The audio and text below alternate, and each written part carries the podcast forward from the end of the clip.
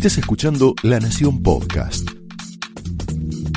A continuación, Laura Di Marco explora amores y odios de los protagonistas y armadores de la política argentina en La Trama del Poder.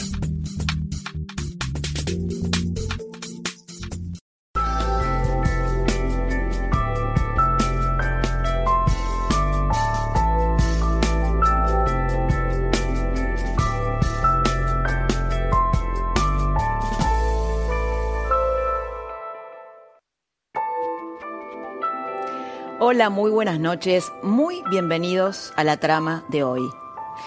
Las emergencias generan un estado de excepcionalidad. Es un estado en el que las decisiones que se tomen ahora, buenas o malas, podrían cambiar nuestras vidas de aquí en más y por mucho tiempo. Esto, bueno, lo, lo escriben y lo dicen muchos intelectuales y filósofos en el mundo.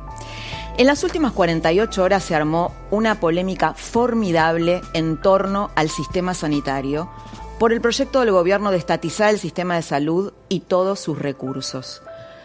Todos sus recursos, sobre todo las camas, que es lo que está en disputa. Sin embargo, el gobierno reculó esta tarde. Pero vamos a ver cómo empezó todo, como lo decía Ginés González García.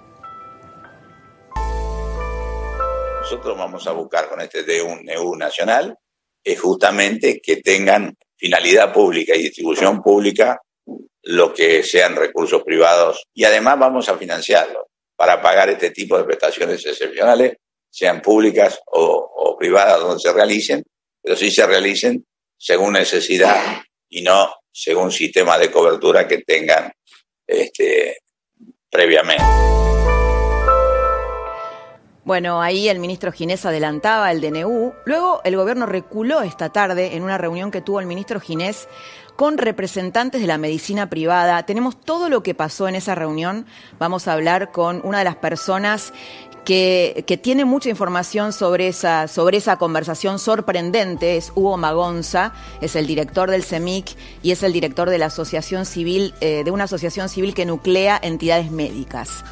Bueno, el amague quedó prácticamente en la nada, con algunas salvedades que después te vamos a contar cuando te contemos la intimidad de esa reunión. Por ejemplo, el sector público, una de las cosas que surgió de esa reunión, el sector público como el privado, van a compartir una suerte de tablero de comando, esta es la frase que circuló en la reunión con, con Ginés, para coordinar la emergencia sanitaria. Ahora bien, te voy a proponer tres preguntas. ¿Qué significa en la práctica el proyecto que quiso poner el gobierno, que quiso proponer el gobierno? ¿Por qué lo quiso impulsar y por qué dio marcha atrás hoy? Son tres preguntas que te vamos a responder esta noche a través de nuestros invitados. Pero vamos a repasar un poco los sucesos de las últimas 48 horas. El ministro de Salud, Ginés González García, les había anunciado a los representantes de las empresas de medicinas prepagas y a los referentes de las obras sociales que Alberto Fernández tenía a la firma un decreto por el cual dispondría la centralización en el Estado de todas las camas de las clínicas públicas y privadas. ¿Qué significaba esto en la práctica? Que si vos tenés una obra social o una prepaga o estás afiliado a una clínica directamente, podrías terminar en la cama de cualquier hospital público si, a raíz de la alta demanda durante el pico de la pandemia, esas camas estuvieran ocupadas por pacientes que no tienen ninguna cobertura de salud y que se enfermaron antes que vos. ¿Cuál es el argumento oficial del gobierno? Bueno, que todos puedan acceder al sistema de salud independientemente de la extracción social durante la pandemia mientras dure la pandemia. Obviamente, ¿quién puede estar en desacuerdo con este criterio? Es un criterio noble, es un criterio sensato. La pregunta es, ¿es realmente equitativo ese criterio? ¿Es, ¿Es, esa la verdad? El sistema sanitario argentino está compuesto de esta manera. Es público y es privado. ¿Sabes cuánta gente se atiende en el sistema privado? El 70% de la sociedad argentina. Pero tal vez hay que aclarar las palabras. ¿Qué significa privado? ¿Qué, ¿Qué, decimos cuando hablamos de sistema privado? Que la persona pone plata de su bolsillo para ser atendida por su salud, por su salud. ¿De qué manera lo hace? Una vía es a través de su obra social. Le descuentan un monto de su sueldo, con lo cual no se trata de dinero público, es un descuento de su salario. La segunda vía es el pago de una cuota a una medicina privada. Pero, como en la Argentina las obras sociales están desreguladas, muchas de ellas tienen convenios con empresas de la medicina prepaga. ¿Qué te quiero decir con esto? Muchas prepagas atienden desde gente de PAMI a cualquier empleado de clase media, de clase baja, que trabaje dentro del sistema formal.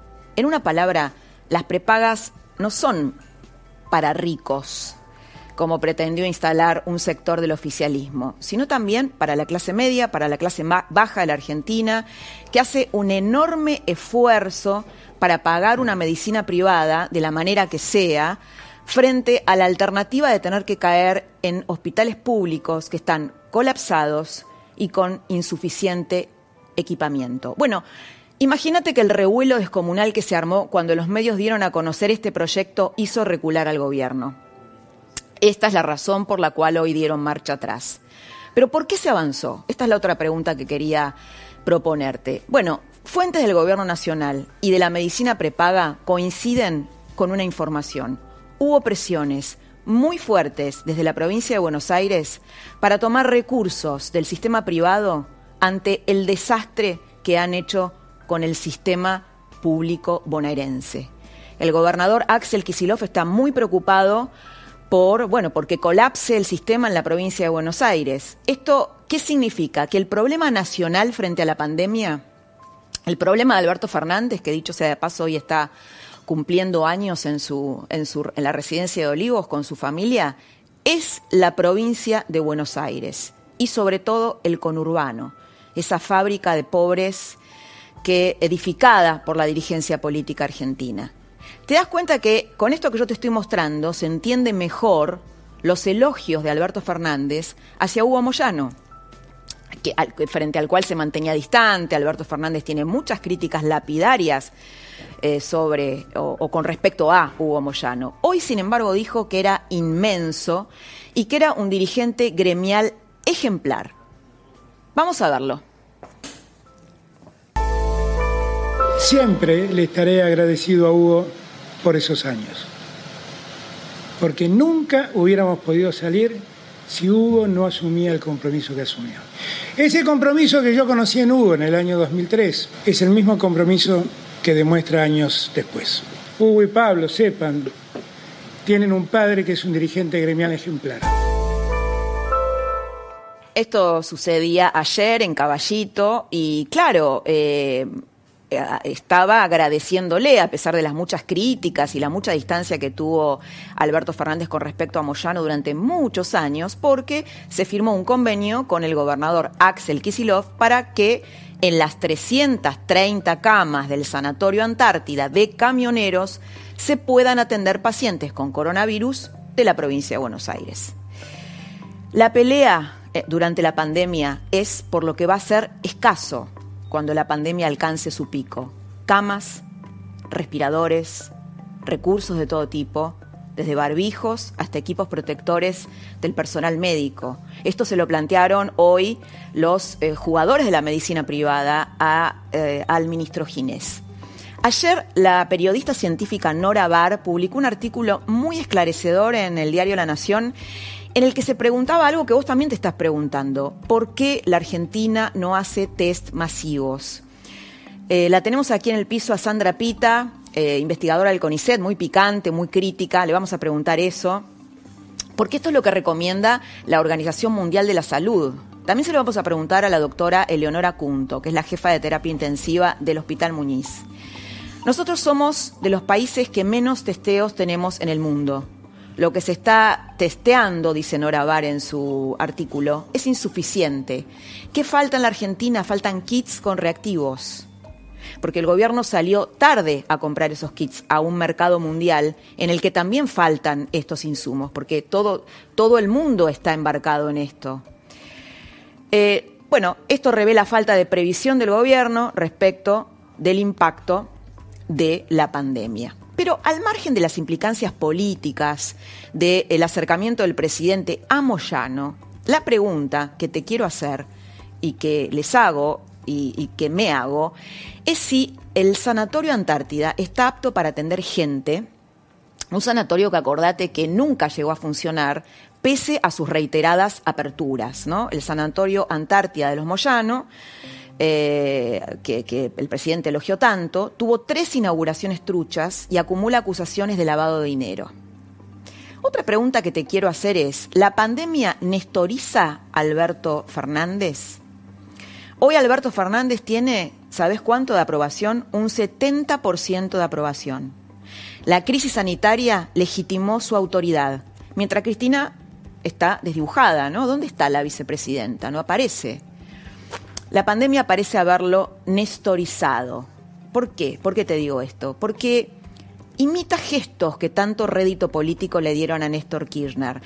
Hace unos días llamó imbéciles a los empresarios, pero bueno, eh, al otro día reculó, pero fíjate cómo, cómo lo dijo, cómo fue ese momento. No me resulta grato ver que alguien despide a un empleado. Y por eso, así como voy a ser muy duro con el que rompe el acuerdo de precios y los precios máximos, voy a ser duro con ellos y voy a ser duro también con los que despiden gente. Porque si algo tiene que enseñarnos la pandemia es la regla de la solidaridad. Aquí nadie se salva solo. No podemos en semejante crisis desamparar a alguien dejándolo sin trabajo. De lo que se trata para muchos de esos empresarios es de ganar menos, no de perder. Bueno, muchachos, les tocó la hora de ganar menos. Y así lo voy a hacer respetar. Muy bien, bueno, eh, ¿por qué te decía que se nestoriza? Bueno, Néstor Kirchner, ¿te acuerdas? Hacía esas cosas, ¿no? Elegía un, un, enemigo, pero después volvía sobre sus pasos, igual que el presidente, el presidente Alberto Fernández, porque después eh, tiró, digamos, le generó a las empresas, eh, reparó a las empresas, hizo algunas medidas para aliviarlas, ¿no? Bueno, el acercamiento a Moyano también le genera, es una figura tan rechazante que le genera enemigos dentro del eh, mundo sindical y también en la sociedad, porque tiene una imagen negativa muy alta Moyano. Pero la pandemia también puso en jaque o en conflicto a Juntos por el Cambio. El PRO está pidiendo una rebaja del sueldo de los funcionarios de los tres poderes del Estado para contribuir ante la emergencia económica y sanitaria.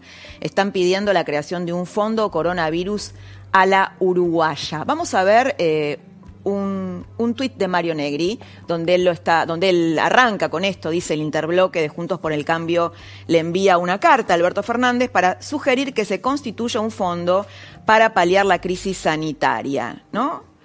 Eh, este es el tuit de, y la crisis económica, ¿no? El sector productivo con el recorte del 30% de haberes de los cargos jerárquicos de todo el sector público.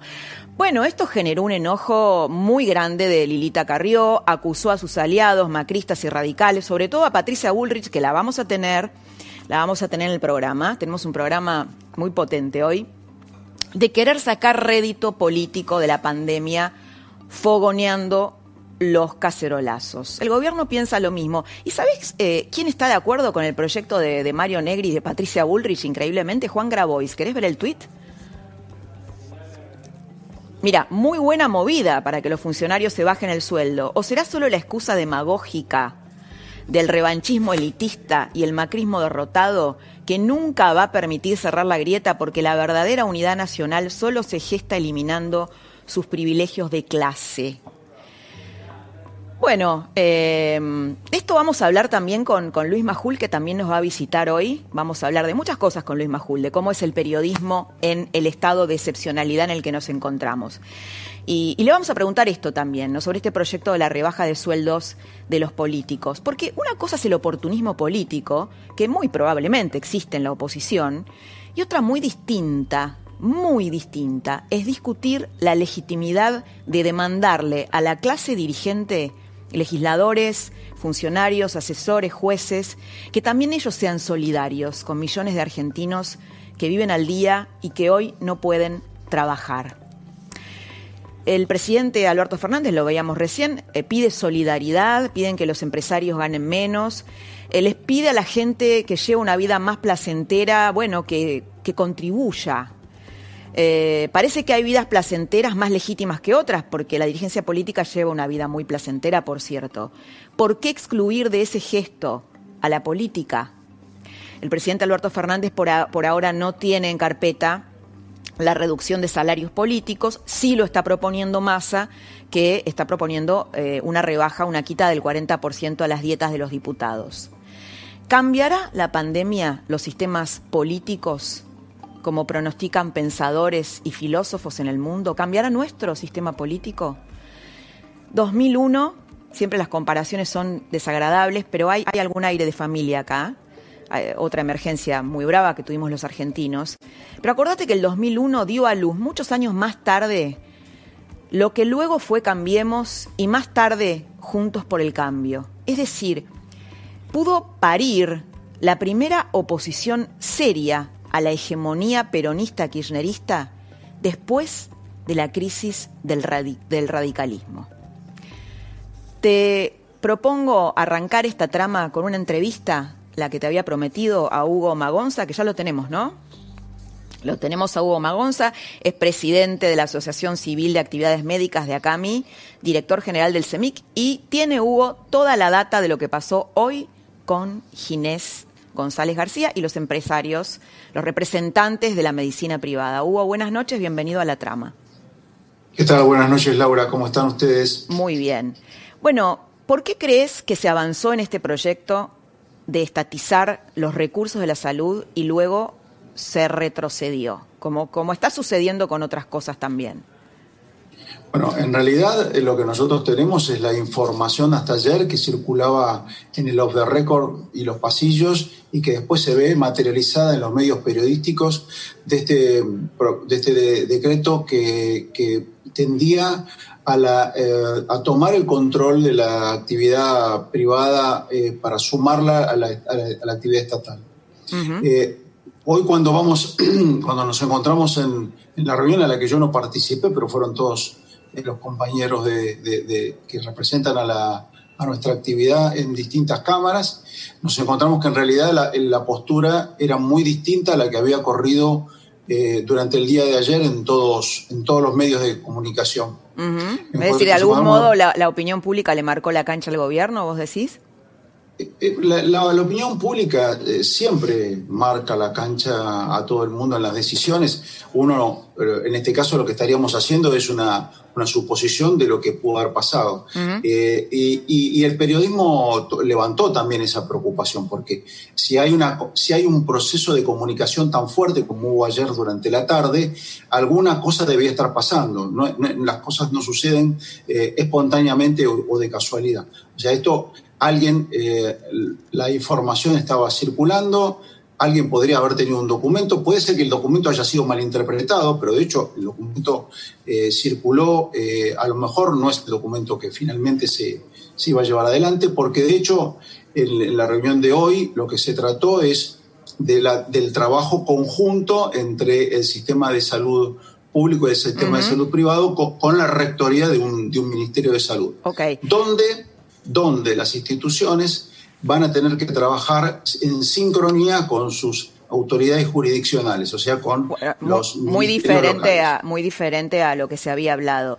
Te quiero hacer una pregunta, eh, una pregunta que, que, que nos hemos, yo me la he hecho mucho y he escuchado también que la gente se lo pregunta, ¿no? La proporción, la cantidad de contagiados con respecto a la proporción de fallecidos, la proporción de fallecidos es muy alta. Entonces la pregunta es, eh, ¿la Argentina no está manejando bien? O sea, eh, fallecen más los pacientes contagiados o es que hay muchos más contagiados de los que se están dando oficialmente? Mira, yo dudo que tengamos una proporción mayor de, fallecimientos que la, que la media mundial, porque el, sistema de salud todavía en este momento este, está respondiendo más que adecuadamente a, a, este momento de la crisis. Yo diría que tanto el sistema, el sistema privado que nosotros representamos y que vos lo describiste muy bien en realidad, porque eh, es el sistema de la seguridad social, es el que atiende al PAMI, al IOMA, a las obras sociales provinciales, a las obras sociales especiales, como, el que, como son las de las Fuerzas Armadas y, el las del Poder Judicial, y las empresas de, de medicina prepaga, que son entre todos una parte menor, está, eh, está, está, intacto a pesar de las crisis, porque viene de crisis económicas muy fuertes, con desfinanciación eh, severa, es un tema que ya hemos hablado en distintas oportunidades y no vale la pena volver a tomarlo hoy, pero hoy no entra el sistema privado, el sistema público tampoco. A esta, a esta crisis que es una pandemia de, carácter este, universal, no entra entero, entra totalmente eh, deteriorado. pero aún así, tiene una respuesta muy adecuada porque las estructuras existentes, eh, los profesionales de la salud están eh, enormemente calificados y, comprometidos con este proceso y, están trabajando muy bien. O sea, a, tu pregunta, la respuesta. Yo no creo que tengamos más muertes que en otros lugares del mundo. Hay un subregistro. Lo que, probablemente lo que esté pasando es lo que vos comentaste en la editorial, que es que como no estamos haciendo todavía todos los test este, de detección precoz que tendríamos que estar haciendo, como hicieron otros países, este, es probable que tengamos un subregistro. Bien. Algunos hacen multiplicaciones, pero la verdad que no vale la pena hacer una, una suposición de lo que está pasando, pero obviamente si estuviéramos trabajando con, con mayores cantidades de reactivos y con todos los laboratorios eh, públicos y privados, que son, son muchos. Hay 46 laboratorios privados a lo largo de la República Argentina que están en condiciones de hacer los test, pero ¿Cuál es el inconveniente? Que no están los reactivos. Que no tienen reactivos. Hugo, muchas gracias por haber estado esta noche con nosotros. Hugo Magonza es eh, presidente de ACAMI y director general de CEMIC. Gracias, Hugo. gracias a vos. Bueno, ahora vamos a hablar un ratito con Sandra Pita. Sandra, ¿cómo estás? ¿Qué tal, Laura? ¿Cómo estás? Bueno, Sandra es farmacéutica, biotecnóloga, investigadora del CONICET y a, y a la vez, bueno, tuviste mucha presencia mediática, crítica de, este, bueno, del gobierno. Eh, ¿Qué pensás de eh, recién lo que contaba Hugo Magonza de, lo que pasó en la reunión con, con, Ginés, en donde lo que le plantearon es no hay eh, el gobierno se acordó tarde de salir a comprar insumos, no kits de reactivos, inclusive bueno se mencionó la falta de barbijos, de equipo de protección para los médicos. ¿Qué sí, sí, eso eso que él comenta es muy exacto. yo la lectura que hago de todo esto es que las falencias que vienen de muchos años en la salud pública argentina se te están tratando de enmascarar detrás de una falsa dicotomía que es los chetos, si se quiere, la gente adinerada contra los pobres. Y en realidad cualquiera se puede enfermar, esa es una falsa dicotomía y lo que está escondiendo eso es son falencias que vienen de años en la salud pública. Yo desearía que la salud pública argentina fuera de excelencia como lo es en muchos países del mundo, donde también el sector privado está haciendo un esfuerzo, pero no está haciendo un esfuerzo impuesto por un gobierno, sino que está ofreciendo colaboración, porque estamos en esto estamos todos juntos. O sea, acá no hay ricos ni pobres, acá nos podemos enfermar todos. Entonces el sector privado en muchos países del mundo también está haciendo ese esfuerzo. Eh, tratar de presentar todo esto como una pelea entre ricos y pobres, una pelea entre clases, me parece de lo más bajo. Te digo la verdad, soy muy sincera. Y esto que vos decís que el gobierno trata de controlar las cifras, eh, ¿sugiere que puede suceder algo así como una especie de, de índice del coronavirus? Podría, podría ocurrir. Porque algunos dicen que pasó eso con la gripe A, ¿no? Sí, sí, sí, podría ocurrir. El no, el no testeo. Hoy, por ejemplo, estaba eh, leyendo una, una, entrevista que le hicieron a eh, Anthony Fauci, que es el, vendría a ser como el director del Centro de Alergias e Infecciones en Estados Unidos, y él justamente decía que las curvas, las proyecciones son dinámicas y que a medida que uno va incorporando datos, las proyecciones van modificándose. Acá es como que nadie, muchos científicos nadie está reparando en que eso es así. Por ejemplo, vos eh, indicabas el, porcentaje de muertes. Bueno, es alto porque evidentemente tenemos un subregistro. Posiblemente estemos en cifras o en, porcentajes que sean equivalentes a los, porcentajes mundiales, incluso por, por rango etario pero no estamos haciendo suficientes testeos y no estamos eligiendo las poblaciones adecuadas para testear. O sea que es, es, muy significativo. Es decir, cuando uno elige no testeo masivo, no significa que uno teste a cada uno de los habitantes de la República Argentina, sino que sea una muestra representativa de poblaciones que son más vulnerables. Por ejemplo, agentes de salud. Todos tendrían que estar siendo testeados. Están en el frente de batalla, me refiero desde médicos. Y no son testeados. Por ahora, no, no, no. Ah. Sandra, te propongo incorporar a eh, Sandra Cunto, la jefa de terapia, eh, perdón, eh, Eleonora Cunto, la jefa de terapia intensiva del Hospital Muñiz. Sandra, perdón, Eleonora, ¿cómo estás? ¿Nos estás escuchando? Sí, sí, los estoy escuchando perfecto. Bueno, ¿qué, qué pensás sobre esta, esta pregunta que yo le estaba dejando a Sandra de si no hay, no podría haber una suerte de INDEC del coronavirus en el sentido de que el gobierno está manejando las cifras, no hay testeos? Masivos y los infectados podrían ser muchos más.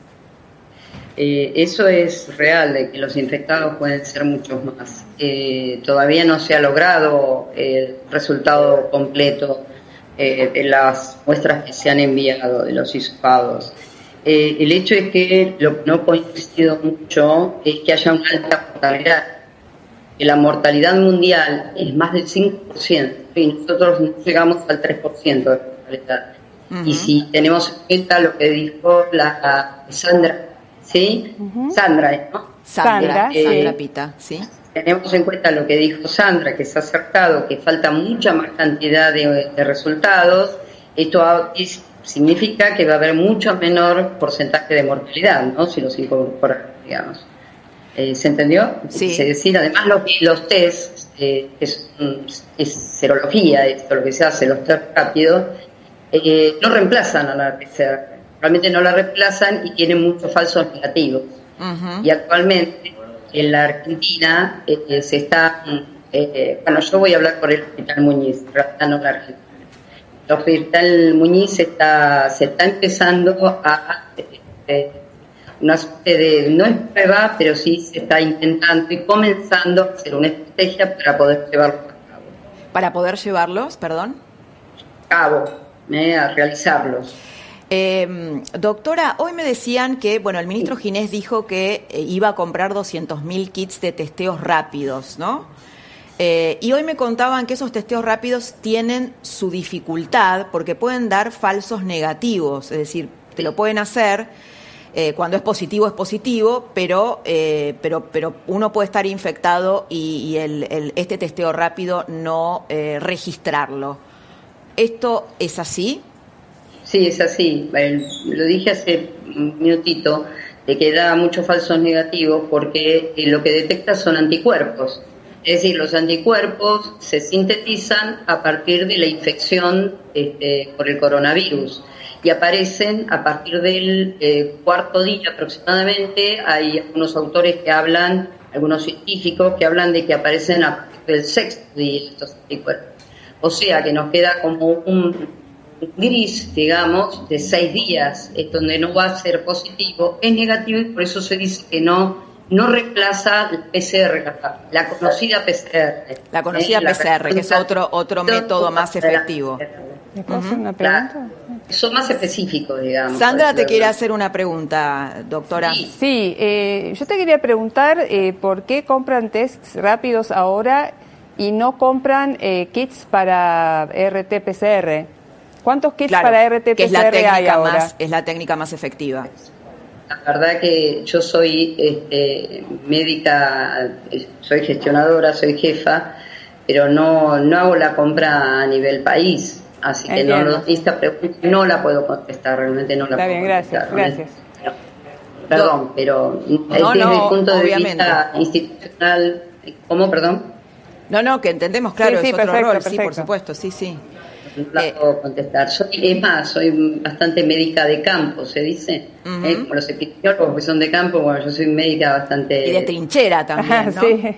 También de trinchera. Igual soy jefa y este, los que más trabajan son los que están en contacto directo con los pacientes, todos los trabajadores de salud. Doctora Cunto, muchas gracias por haber estado esta noche. Gracias. Bueno, muchas gracias. Eh. Buenas noches.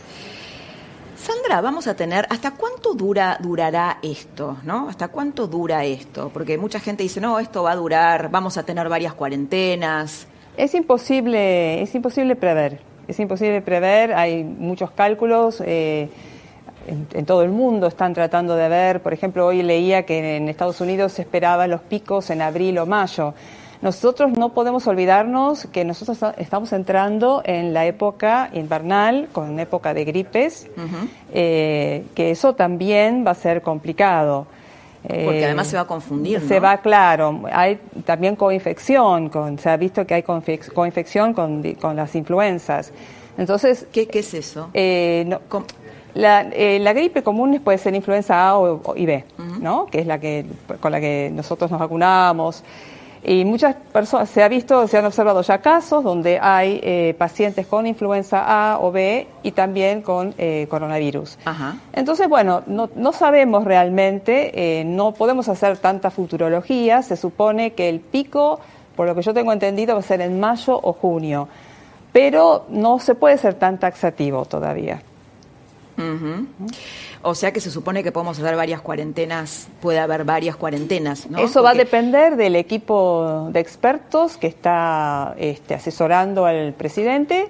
Un equipo que yo considero que es de muy buenos expertos, así que ellos van a tener la última palabra y van a poder definir entre ellos cuántas cuarentenas Sí, eh, tenemos varias seguidas y las tenemos cortadas. Esa va a ser una decisión de ese equipo. Sandra, muchas gracias, por, haber estado aquí. Y quédate porque en el próximo bloque tenemos una charla con Luis Majul donde vamos a hablar de todo.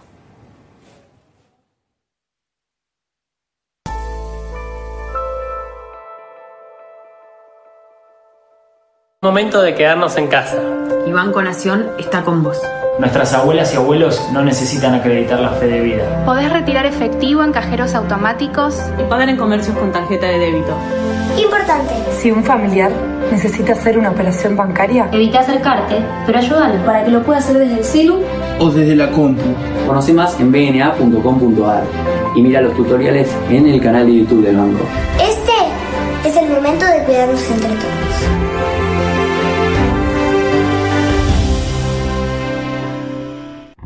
Quédate en casa. En Tienda Naranja podés comprar online de manera segura y empezar a pagar recién en junio. Además, tenés hasta 10 cuotas cero interés en productos seleccionados. Es tiempo de cuidarnos. Ingresá a tiendanaranja.com.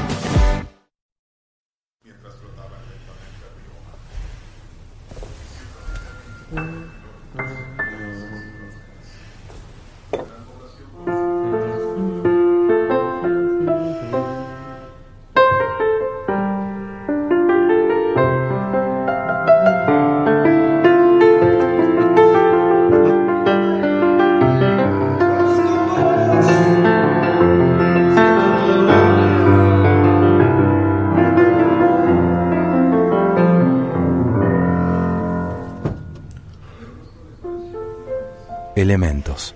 Vos sorprendiéndote a vos.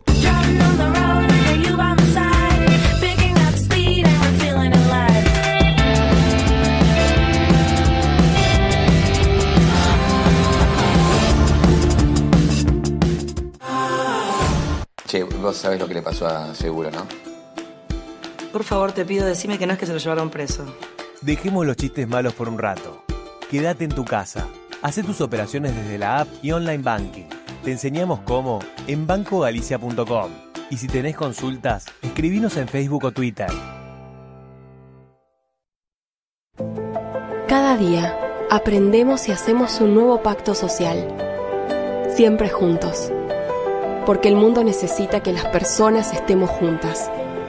Nos unimos para bajar el contagio, preservar nuestra red de relaciones y mantener la economía circulando.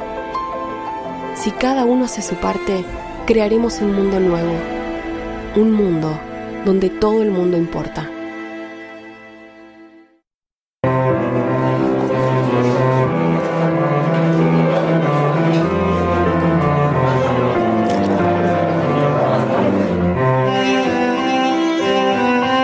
Los Haroldos State, mucho más de lo que esperás. Desde el lunes 6 de abril, nuevos horarios, nuevos programas. PM, de 16 a 18 horas. Terapia de noticias, de 20 a 21 horas. Mira lo que te digo, de 21 a 22 horas. Y toda la programación que informa y analiza la actualidad. La Nación Más, periodismo de calidad. Hoy, todos podemos dar un poco más. Todos. Vos que te quedás en casa Vos que tenés que salir a trabajar. Vos que das recitales desde tu terraza. Vos que te ofreces a comprarle a alguien más y vos que te llevas un alcohol en gel menos. Todos. Por eso desde Naranja donamos 20 millones para Cáritas, Red Argentina de Banco de Alimentos y Cruz Roja. Vos también podés ayudar, porque además, por cada peso que dones, nosotros sumamos otro más. Entre todos podemos. Sumate en naranja.com.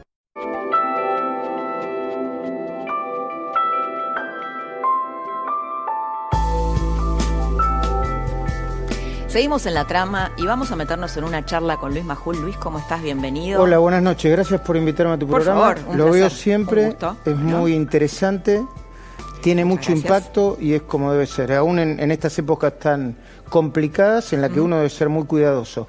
Así es, Y un equilibrio debe cuidadoso, ¿no? No debe bajar la intensidad y no debe bajar la, eh, la vocación por la búsqueda de la verdad, de estos datos que vos te Porque a estás veces un- preguntando. uno se, eh, viste, hoy cuando yo armaba el editorial, te, re- te reprimís porque decís, bueno, pero pará, estamos en una emergencia, en un estado de excepcionalidad, eh, tengo que ser más moderada, ¿no? O sea, ¿este estado de excepcionalidad nos convoca a la autocensura? ¿Nos puede generar autocensura? Durante, yo te diría que durante las primeras horas y días yo me sentí así. Ahora no. Ahora, Laura, hay que separar a la decisión de política sanitaria del gobierno que fue acertada al eh, eh, plantear una cuarentena eh, teniendo un par de semanas de ventaja con la información que tenía, sobre todo en China, en Italia, o de China, de Italia y de España, más allá de la decisión correcta del presidente Alberto Fernández, de una política sanitaria eh, que iba a la cuarentena restrictiva y casi total, mucho no la cumple, ¿no? Estuve en la calle, mucho no la cumple. Hoy no, ¿viste? No. Hoy se relajó Bueno, mucho la gente. Pero hay que separar la política. Yo no niego que el presidente hizo bien muchas cosas que hizo, pero yo no estoy de acuerdo con que sobreactúe, exagere y diga que Moyano es una persona inmensa. Es, es demasiado. Sí, sí, sobre todo teniendo en cuenta lo que piensa de verdad de. Moyano, ¿no? Perdón, y un dirigente. Bueno, ¿qué piensa de verdad? Perdón, te- te- ¿Qué vamos a cambiar de lugar. ¿Qué piensa de verdad Alberto? ¿Te, po- te puedo cambiar Sí, de lugar un sí. segundo? ¿Qué piensa de verdad Alberto Fernández Bueno, Moyano? piensa que es eh, que, que expresa lo peor del sindicalismo argentino, que es un eh, en realidad es un, no es un representante de trabajadores, sino que es un empresario que se ha enriquecido, que, Perdón, presenta- que representa algo sabés. tóxico. Yo sé cómo sabes, pero decime cómo sabes eso. Que lo ha dicho él en, en- en charlas muchas veces, porque lo conozco Alberto Fernández igual que vos desde hace más de 20 años. Bueno, porque entonces- fue fuente de todos mis libros. Bueno, porque- entonces, si la política metió la cola, si hay algo que al presidente Alberto Fernández lo hizo sobreactuar su, eh, sus elogios desmedidos y, y, a mi entender, absolutamente fuera de, de lugar y de la realidad Sí. sobre Moyano, nosotros debemos plantearlo. Ah, eh, ¿Cómo decir? Diferenciemos la política sanitaria. El país necesita, la provincia de Buenos Aires necesita más de 300, o 300 camas más para los contagiados del coronavirus, graves o no, lo necesita. Muy bien, aplaudamos eso. Ahora, no olvidemos las causas abiertas que tiene Moyano. No Así es. olvidemos la historia negra de negocios y de sospecha de lavado Sí, y del mismo que tiene el Sanatorio el Antártida. Sanatorio Antártida, eso bueno, voy, no, sí. lo, no, no lo olvidemos. Es que Luis es el verdadero poder intocado de la democracia, el sindicalismo. Bueno, es que... Vos eh, fíjate, la bonaerense, bueno, mal que mal, se, se le ha metido mano a la bonaerense. Ahora, los sindicalistas como Hugo Moyano, Moyano, Hugo Moyano, pero no todos los sindicalistas, ¿eh? porque No, yo no, conozco no, sindicalistas. no. Estamos Hugo hablando del sindicalismo como este, actividad, sino de emblemas Mm. del sindicalismo como, como Moyano. Hugo Moyano es el verdadero patrón de la Argentina. Lo dije antes, cuando eh, no se sabía que iba a ganar el Frente para Todos, y lo decimos, no lo dije yo, y lo decimos, pero lo decimos con datos. Tiene una docena de causas abiertas, una es por asociación ilícita. Si eh, el, juez apartado de la causa, Carzoglio, no lo hubiese avisado antes, Pablo Moyano tendría que haber estado en prisión preventiva. Y hoy el presidente, o ayer el presidente, les habló como les habló. De nuevo, la política sanitaria en el medio de una pandemia, de acuerdo, vamos todos para ese lado. Ahora, en la utilización política, la exageración, o no sé, el pago de favores, y luego, Porque no, esta- no es gratis, no es gratis lo de las camas de, no es gratis lo de las camas de del camas sanatorio sanatorio, ¿eh? sí. Es, antes de eso, le dieron 238 millones de pesos al sindicato de camioneros, que es una desmesura y desproporcionado comparado a la distribución que hicieron Y con te digo algo, hoy las personas que, bueno, hablé con muchos médicos y me decían, yo no sé si está en con ese esa es clínica, ese sanatorio estuvo cerrado y no sé si está en condiciones de atender gente correctamente. Bueno, eh, yo no, no, voy a, no voy a hacer ninguna afirmación, pero tengo mis dudas. El domingo en la cornisa vamos a hacer una investigación sobre muchas quejas que hay de los afiliados. Acá hay, hay un problema gravísimo. Hay cientos de afiliados de camioneros que deberían ser atendidos ya mismo en el Sanatorio Antártida y sin embargo no van a ser atendidos porque el cupo ya está reservado para lo que acaban de reservarlo. Entre otras cosas, ¿eh? tiene una historia negra el Sanatorio sí, Antártida. sí, que- Fue inaugurado tres veces. Está bien, ahora de nuevo, separemos la política sanitaria, que es necesaria, la pandemia, el estado de excepción de la política. Y el estado de excepción también lleva consigo la tentación autoritaria, La idea de malvinizar. Sí, esto la- te iba a preguntar. Vos decís, hay un riesgo de malvinizar, de convertir Sí, esta- esto sí. en una gesta, ¿no? Eh, Yo donde diría hoy por parte del presidente, pero hay sectores del gobierno Mm. que, que, eh, eh, a ver, están diciendo, algunos por lo bajo y otros no tanto, estamos ganando.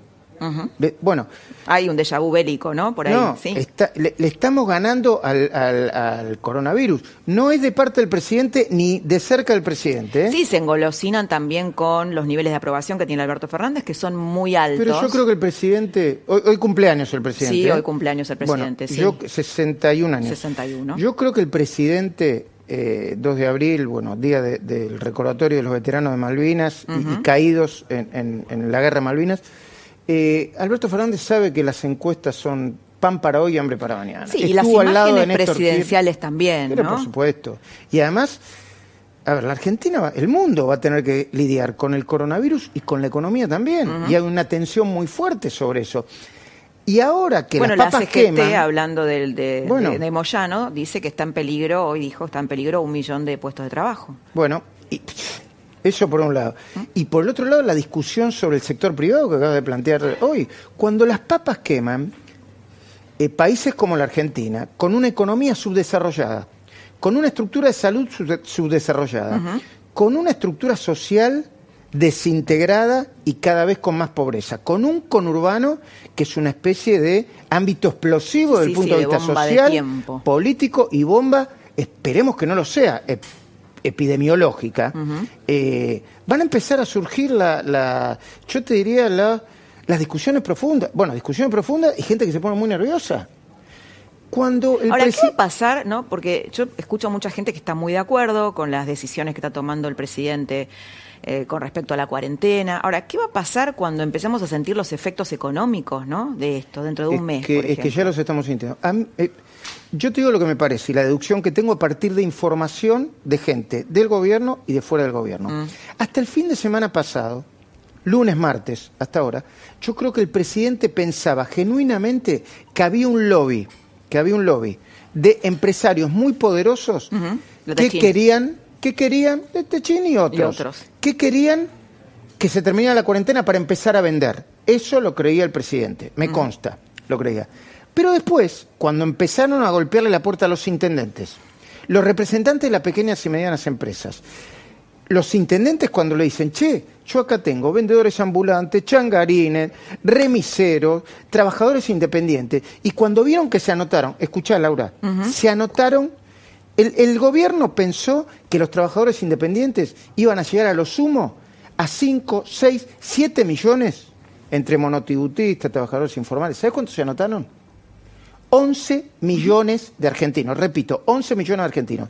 Eso tiene una diferencia en el gasto y en el impacto. Yo no tengo los números claros, pero lo planteó un economista, lo acabo de leer, creo que eran como 600 mil millones de pesos. ¿Cómo va a hacer el gobierno para conseguir esos 600 mil millones de pesos que no calculó porque no lo tenías pensado? Le va a dar a la maquinita. ¿Hasta cuándo se le puede dar a la maquinita en Argentina? Sin, sin generar riesgo de, de, de De- de inflación. hiperinflación. Sí, Bueno. sí, sí, hoy, hoy eso ya está. Bueno, algunos que están cerca de Alberto Fernández dicen que el neoliberalismo también va a morir, eh, que el, el coronavirus también va a matar al neoliberalismo, ¿no? Pero En eso e- es una este cuestión plano de la- ideológica. Sí, sí. eh, Cuando dice, por ejemplo, cuando dice... Te quiero hacer, eh, Luis, la, la última pregunta eh, cortita sobre el tema de la discusión de la baja de sueldos en la política. ¿Te parece que que suma, que es legítima, que es oportunismo político? A mí me ¿Qué parece crees? que hay una mezcla de todo. ¿eh? Mm. Eh, se deben bajar los gastos administrativos eh, estructurales de la política argentina, porque esto es una engaña pichanga, es un poco vende humo. Yo me bajo el salario, me bajo la dieta, el 20%, 30% hasta que termine la pandemia, son tres meses, cuatro meses, hasta fin de año. A nadie le molesta demasiado y nadie se moja demasiado por eso. Ahora, ¿queremos bajar los gastos de la política? Bajemos los gastos administrativos y organizativos de la política, que son 6 mil millones de dólares, según Roberto Kachanowski, por año. ¿Queremos bajar los gastos de la política? Bajemos los gastos de las cajas políticas, del PAMI, pero los gastos, eh, los curros, los negocios, de todas las administraciones. Las cajas políticas, las cajas políticas como PAMI, Aerolíneas Argentinas, ANSES, AFIP, metamos la mano en las cajas políticas. ¿Lo hará? Nacionales. ¿Lo hará? ¿Lo podrá hacer Alberto Bueno, Fernández? eh, yo creo que para eso estamos nosotros. Nosotros tenemos que trabajar. Nosotros tenemos, eh, Laura, nosotros tenemos un propósito en el medio de la pandemia mucho más claro, te diría, a esta altura que lo que teníamos antes. ¿eh? Evitar la tentación autoritaria por el tema de la excepcionalidad. Evitar la malvinización. Eh, estamos ganando y todos los días hay más muertos. Seguir aunque- preguntando fuerte. aunque seguir, Seguir preguntando preguntando, como corresponde, seguir preguntando como corresponde y eh, y grieta no, no alentemos la grieta, pero no banquemos el pensamiento único, porque si no, eh, eso es la malvinización. Cuando Raúl Alfonsín se le ocurrió decir, es una locura ir a una guerra contra Inglaterra, le dijeron de todo, traidor a la patria, porque el pensamiento único decía que todos teníamos que ir a la guerra. Y meses después, muchos argentinos, muchos de los muchos millones de argentinos que fueron a la plaza a apoyar la guerra, fueron a pedir que se fuera Galtieri. Luis, muchas gracias por haber estado esta Gracias. noche. Vamos a estar juntos en la cornisa del Vamos a estar juntos en la cornisa a partir de- del domingo que viene a las eh, 9 de la noche. vas, va- vas a tener la participación especial de Laura Di Marco. Un honor. Y el próximo domingo va a estar, ya com- se comprometió Jorge Lanata y tengo obviamente la, la- bueno, obviamente no, tengo la promesa del presidente de, de también estar en la cornisa, siempre y cuando con, con, esa, con, con la salvedad de que no ocurra nada muy urgente en el camino claro, en vinculado este con el contexto que siempre Sí. es, un, es un día a día. Bueno, muchas gracias. Nos vemos, el domingo. Nos vemos el domingo. ¿eh? Tal cual. Tengo Sí, mucha sí. expectativa y mucha ansiedad. Y felicitaciones por el programa que haces. ¿eh? Muy bien. Vamos ahora a, a una pausa y después estamos con Patricia Bullrich que nos va a contar todo esta, este tembladeral que hay en Juntos por el Cambio por el tema de los sueldos políticos.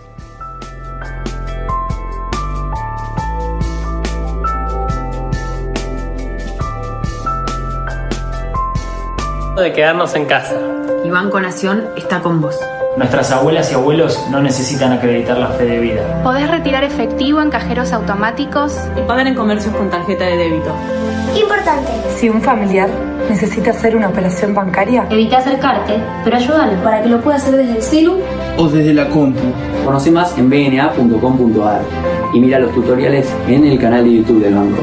Este es el momento de cuidarnos entre todos.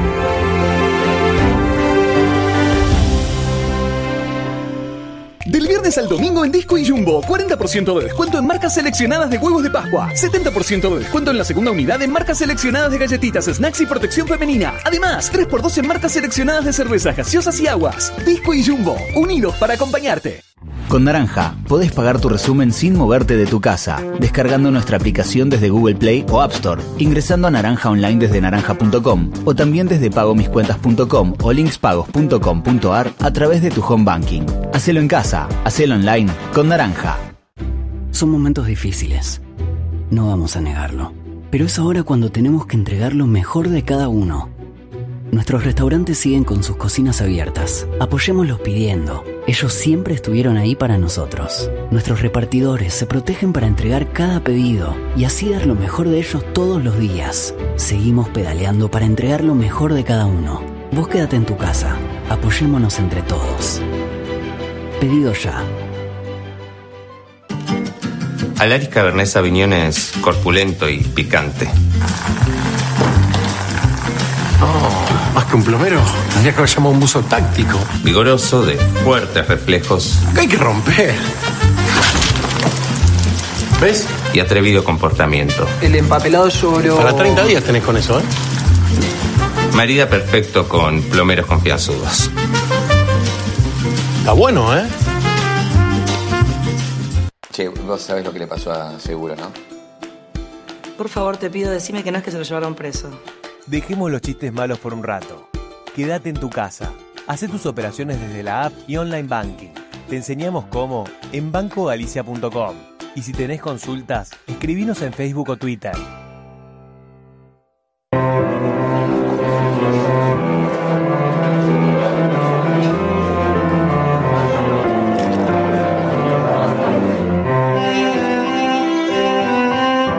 Los Haroldos State, mucho más de lo que esperás. Al final del día, ellos siempre encuentran algo para sacarte una sonrisa. Es una disco de gente grande. Es más acting de cara, ¿viste? Sí. Información. Hola, buenas noticias queremos escuchar. Vamos a partir de premisas para llegar a conclusiones. Algo no salió bien. Querida Pablo, te va a encantar. Noticias del mundo. El nombre de los manuscritos estaba flojo de papeles, te podría decir incluso. Y el mejor equipo. Así que los esperamos acá, con toda la información que tenemos en lo que el día se llevó.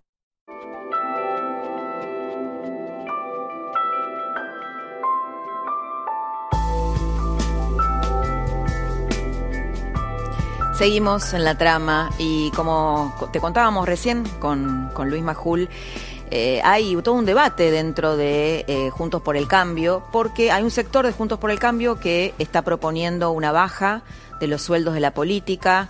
Eh, acusan a Patricia Bullrich, la presidenta del PRO, de fogonear los cacerolazos en distintos centros urbanos.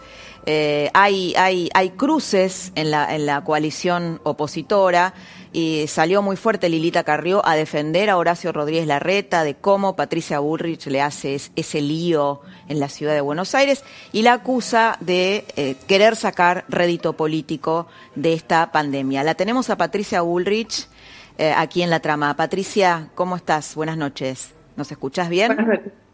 Sí, perfecto. ¿Cómo estás? Bueno, ¿Qué responde frente a esto, frente a estas acusaciones de Lilita Carrió, de la coalición cívica que están molestos con esta medida en donde ellos dicen que es necesario la solidaridad, la unidad y no atacar a, la dirigencia política en este momento? En primer lugar, me parece que en un momento como el que estamos viviendo el país y en el mundo, eh, la ejemplaridad es lo primero.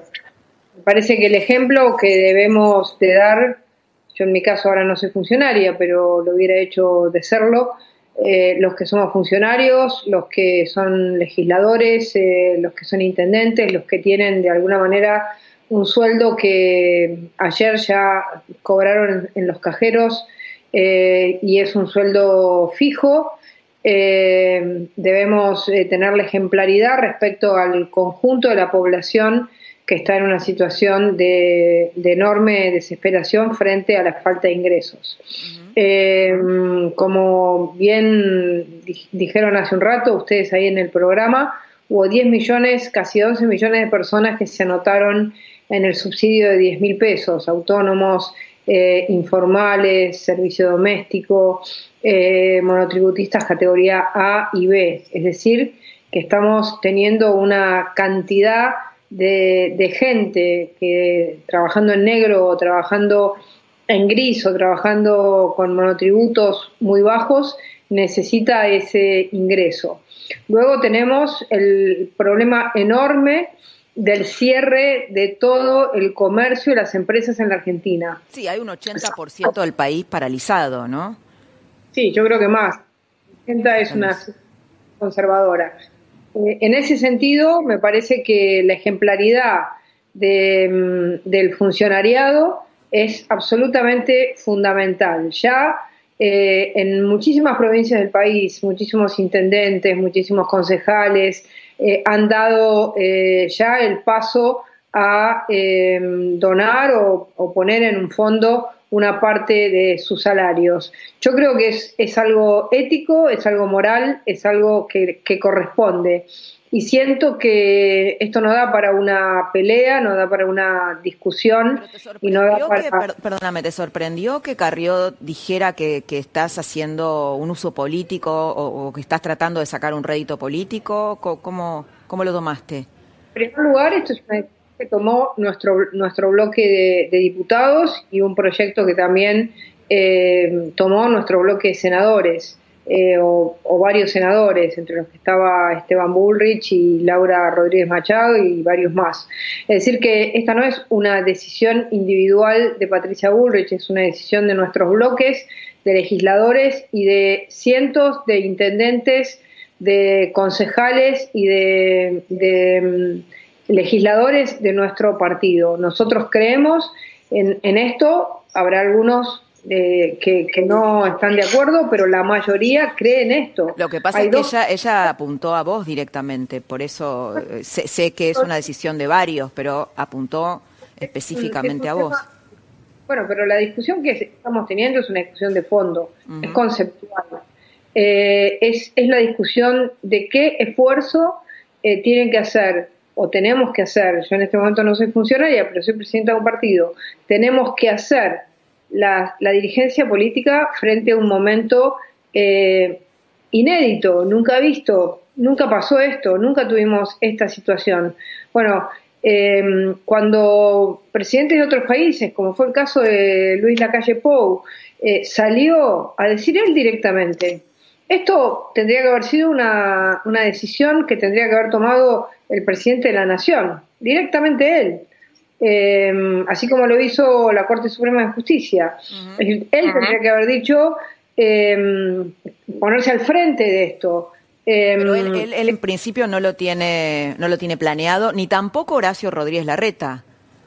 Bueno, no, no está en agenda. Nosotros sí lo tenemos en agenda, nosotros sí lo tenemos en agenda, nos parece un tema importante y no me parece que esté ni politizado ni sea un tema que tenga que ver con, con algún tipo de, de, protesta que nosotros podamos conducir. A mí, la verdad, que me digan que puedo organizar el cacerolazo en tres horas, me parece que implica darme una capacidad de, de acción y de movilización enormemente importante, porque además se escuchó en todo el país.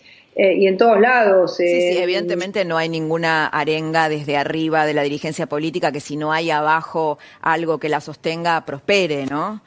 Sin duda. Entonces, me parece que acá hay em, una situación. Nosotros eh, estamos todo el día atrás de la necesidad que tiene el, gobierno nacional, el gobierno de la Ciudad de Buenos Aires, el gobierno de Mendoza o el, gobierno de La Pampa, de eh, ponerse al, frente de la, de la, de la cuestión eh, operativa, logística y las decisiones que hay que tomar.